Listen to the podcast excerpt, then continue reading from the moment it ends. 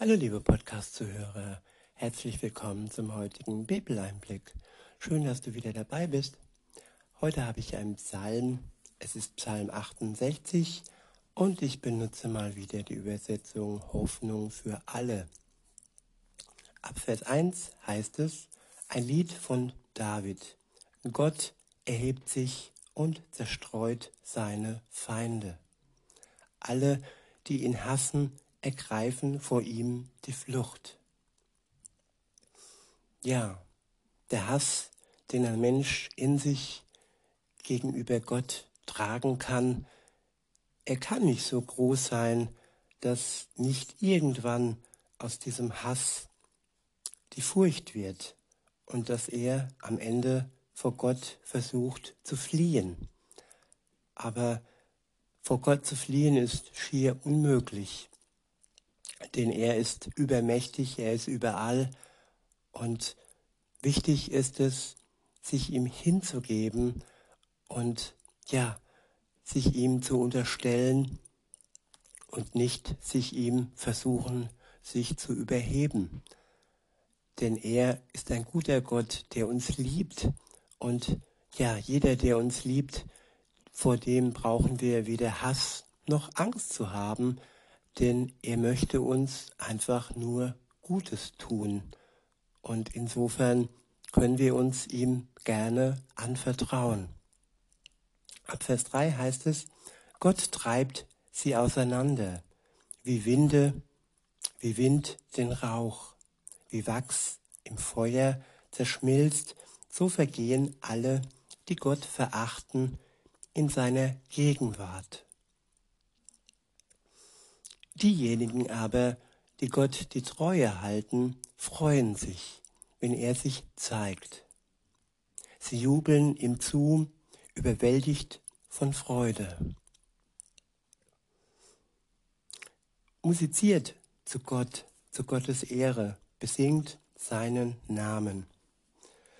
Ebnet den Weg für den, der auf den Wolken reitet. Herr, ist sein Name. Jubelt ihm zu. Ein Anwalt der Witwen und ein Vater der Weisen ist Gott in seiner heiligen Wohnung. Ich wiederhole, ein Anwalt der Witwen und ein Vater der Weisen ist Gott in seiner heiligen Wohnung. Genau den Menschen, die andere als Randgruppe bezeichnen, die man ja an den Rand der Gesellschaft drückt. Genau für den oder für die ist Gott ein Anwalt, ob verwitwet oder ob verwaist. Du kannst dir sicher sein, dass Gott gerade dich ganz besonders lieb hat. Weiter heißt es, den Einsamen gibt er ein Zuhause. Den Gefangenen schenkt er Freiheit und Glück. Ich wiederhole, den Einsamen gibt er ein Zuhause.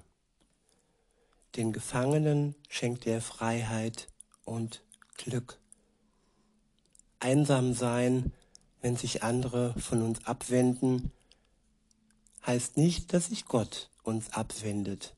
Er schenkt uns seine Nähe, er schenkt uns seine Liebe, er schenkt uns sein Wort, das uns ruhig macht und das uns freudig stimmt und das uns glücklich macht.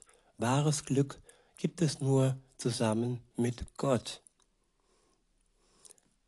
Und wer gefangen ist, unrechtmäßig gefangen ist, weil andere ja ihn nicht haben wollen, weil er sich vielleicht offen für Gott bekannt hat und aufgrund dessen im Gefängnis gelandet ist, ja, dem wird Gott befreien. Und das ist gewiss. Weiter heißt es, wer jedoch gegen jede Ordnung verstößt, der führt ein trostloses Leben.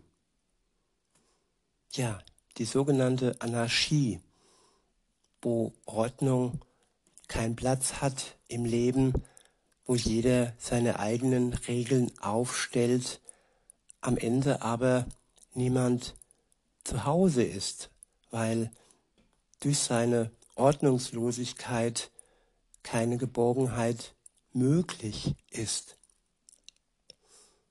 Wer Gottes Ordnung befolgt, der wird geborgen sein, der wird ein Zuhause haben.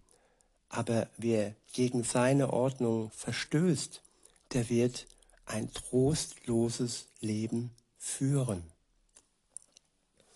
In Vers 8 heißt es, Gott, als du vor deinem Volk herzogst und mit ihm die Wüste durchquertest, da bebte die Erde, vom Himmel strömte der Regen herab.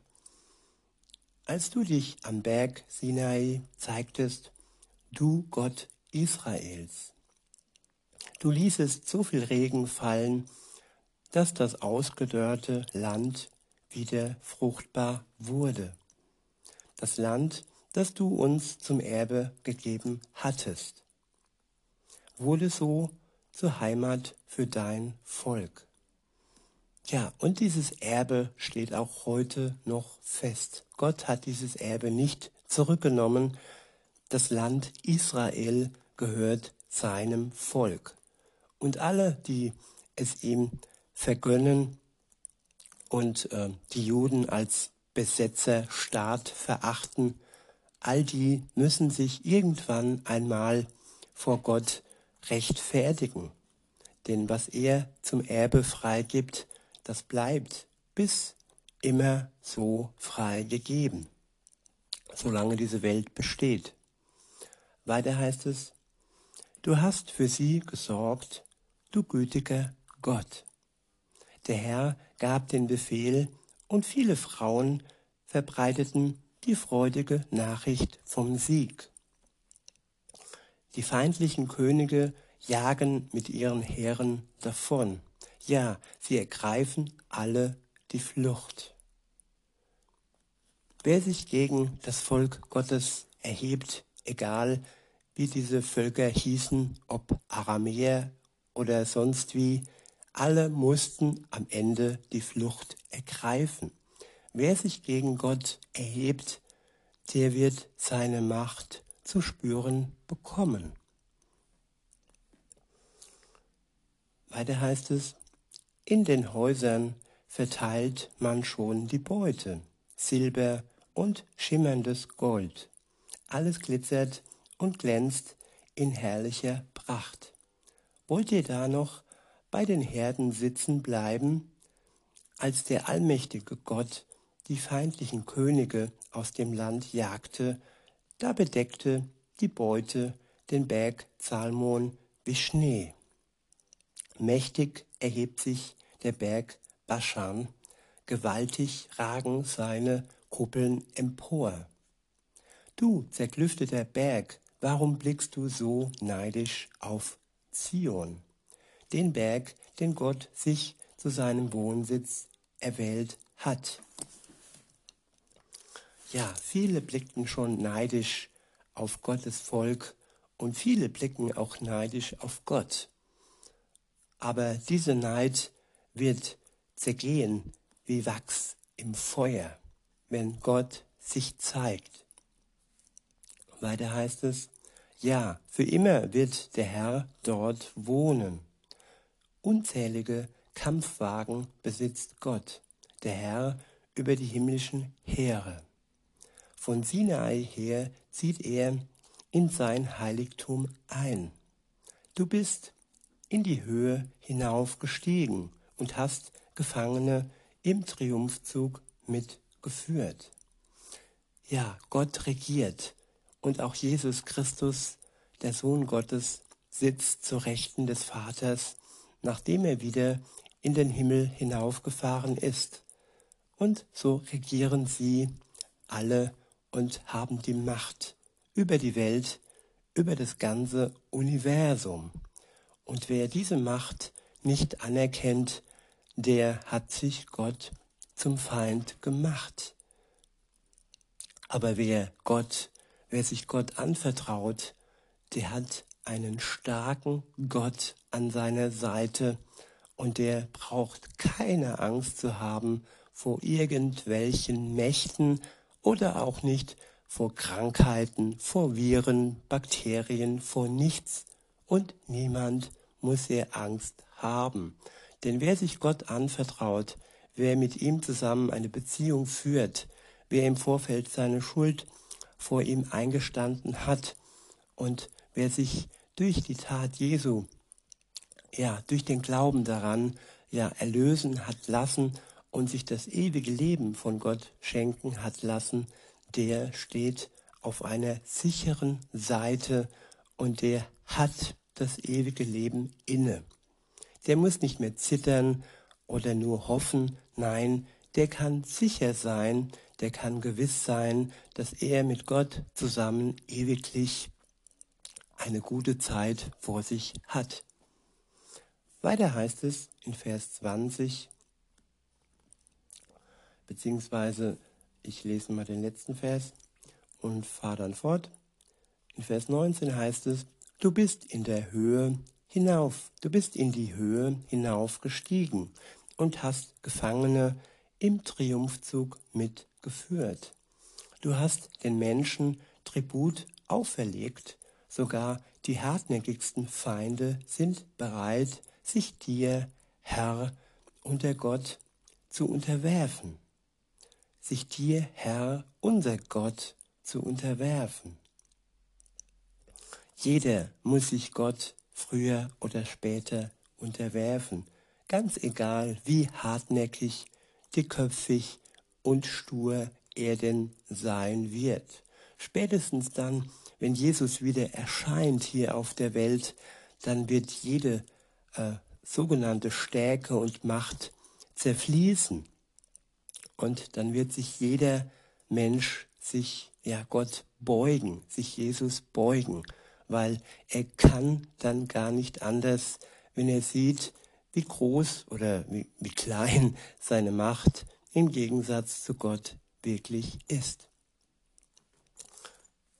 Jetzt geht's weiter mit Vers 20. Dort steht, gepriesen sei der Herr für seine Hilfe. Tag für Tag trägt er unsere Lasten. Ich wiederhole, gepriesen sei der Herr für seine Hilfe. Tag für Tag trägt er unsere Lasten. Ja, das ist ein Versprechen, das ist eine Zusage. Jeder, der eine Beziehung mit Gott hat, der kann seine Last ja loslassen und Gott trägt unsere Last. Ja, wir können uns frei sprechen, wir können uns frei beten, wir können unsere Schuld loslassen, wir können unsere Sorgen loslassen, unsere Ängste loslassen und Gott trägt unsere Lasten. Weiter heißt es in Vers 21, er ist ein Gott, der eingreift, wenn wir in Not sind.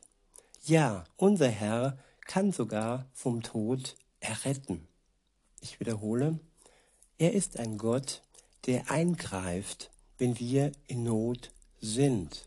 Ja, unser Herr kann sogar vom Tod erretten. Unser Leben hat eine genaue Zeit.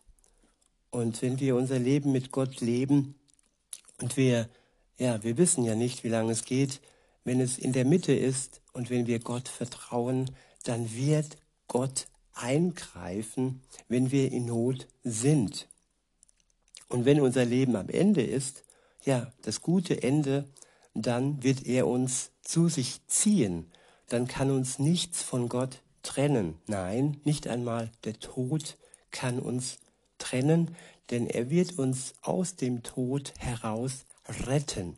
Genauso wie Jesus auferstanden ist, so hat der Tod dann durch unseren Glauben keine Macht mehr über unser Leben.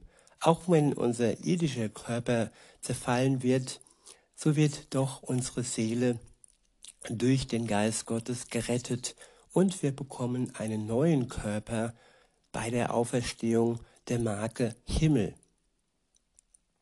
Weiter heißt es in Vers 22, seinen Feinden aber wird er den Kopf zerschmettern, denen, die sich von ihren Sünden nicht abbringen lassen. Ich wiederhole, seinen Feinden aber wird er den Kopf zerschmettern. Ja, der Kopf, der Dickkopf, der Sturkopf, der sich einredet, er hätte nichts getan, der wird am Ende ähm, dann ja von Gott zerschmettert werden. Und wer sich aber von seinen Sünden abbringen lässt, wer einsichtig wird und für Gott seine Sünde sich eingesteht, der wird errettet werden. In Vers 23 heißt es, der Herr hat gesagt, ich ziehe meine Feinde zur Rechenschaft, ob sie sich im Baschangebirge verstecken oder gar im tiefsten Meer. Dann wirst du mit deinen Füßen in ihrem Blut stehen, und deine Hunde werden es auflecken.